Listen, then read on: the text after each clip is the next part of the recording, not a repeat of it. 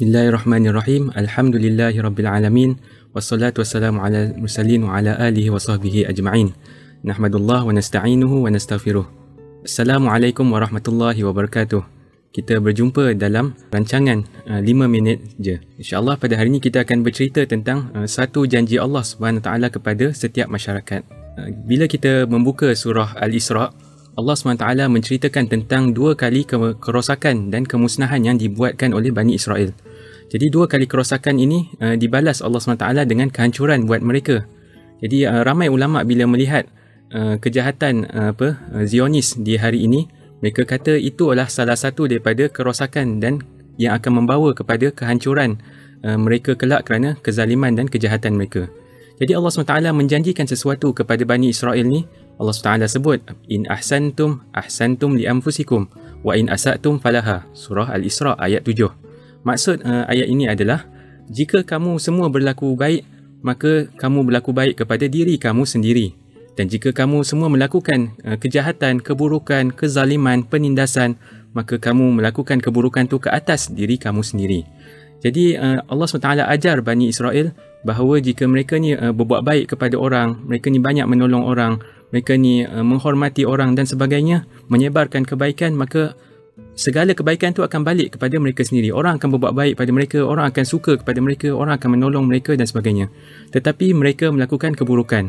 Maka segala keburukan mereka, mereka latih uh, anak mereka menjadi uh, rasis, menjadi uh, penuh perkauman, penuh kebencian, taksub dan sebagainya, membenci uh, orang lain kerana bangsa, kerana agama. Akhirnya apa yang jadi? Uh, detik kehancuran mereka akan hampir mereka juga hidup dalam kebimbangan, kerisauan dan ketakutan dan dihantui oleh kezaliman mereka sendiri. Jadi uh, hadirin yang dirahmati Allah sekalian, itu janji Allah bukan kepada Bani Israel sahaja kerana Al-Quran ini diturunkan kepada seluruh alam. Maknanya kita juga tertakluk kepada janji itu. Kita yang hidup di Malaysia misalnya, kita perlu rasa bahawa segala kebaikan biarlah masyarakat kita menjadi masyarakat yang suka buat kebaikan sebab kebaikan itu akan balik kepada masyarakat kita sendiri. Kita akan hidup dengan lebih selesa.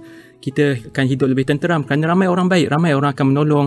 Kita punya jenayah akan berkurangan. Kita pun tidak risau akan ditipu orang pun tidak akan uh, bersangka buruk antara satu sama lain kita banyakkan kebaikan. Kita ajak masyarakat kita melakukan kebaikan tak kira kepada sesama kita uh, ataupun sesama uh, apa tempat tinggal kita di dalam apa kepada orang di luar negara. Mereka yang memerlukan sesama kaum keluarga sahabat jiran uh, walaupun berbeza kaum walaupun berbeza agama sebab semua itu akan balik kepada manfaat dia kepada kita. Orang akan suka kepada kita orang akan banyak apa ingin memperbaikkan keadaan kita. Tetapi jika kita melakukan uh, kejahatan, kita banyak menipu, kita menyebarkan apa? Kita menyebarkan pemikiran taksub, kita membenci orang, menyebarkan prejudis dan sebagainya, maka kita apa? Kita menyokong penindasan. Itu semua akan menyebabkan uh, kejahatan itu akan balik kepada kita. Kita pun hidup tak tenteram. Maknanya uh, orang yang dalam kesusahan kita tak tolong, akhirnya jenayah meningkat dan sebagainya. Jadi itu apa? Kita ambil pengajaran daripada apa? Daripada perkara ini kita boleh tengok di seluruh dunia. Hatta orang bukan Islam pun jika mereka lakukan kebaikan dengan banyak, uh, masyarakat mereka ni banyak menolong orang dan sebagainya, kita akan lihat masyarakat itu hidup dengan aman tenteram di dunia.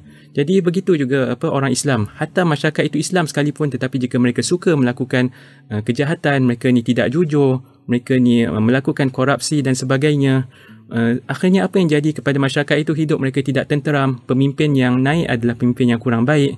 Ah, dan benda itu pastinya uh, menyebabkan uh, kehidupan kita semua bertambah buruk. Dan akhirnya apa kita pun tidak tenang.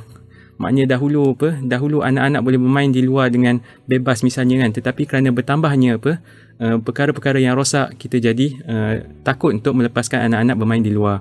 Dan kemudian bila kita pergi ke kedai kita takut apa kita ni akan ditipu. Bila kita apa bila kita bekerja kita risau kita ni ditipu oleh majikan bila kita apa bila kita berjumpa dengan orang yang kita tidak kenal akhirnya kita pun rasa tak tenteram dia ni uh, boleh dipercayai atau tidak dan sebagainya. Jadi uh, maha suci Allah sangat bijaksana kalam ini. Moga-moga kita boleh amalkan dan sebarkan dalam kehidupan kita. Assalamualaikum warahmatullahi wabarakatuh. Kita jumpa lagi uh, dalam rancangan ini uh, dalam episod yang akan datang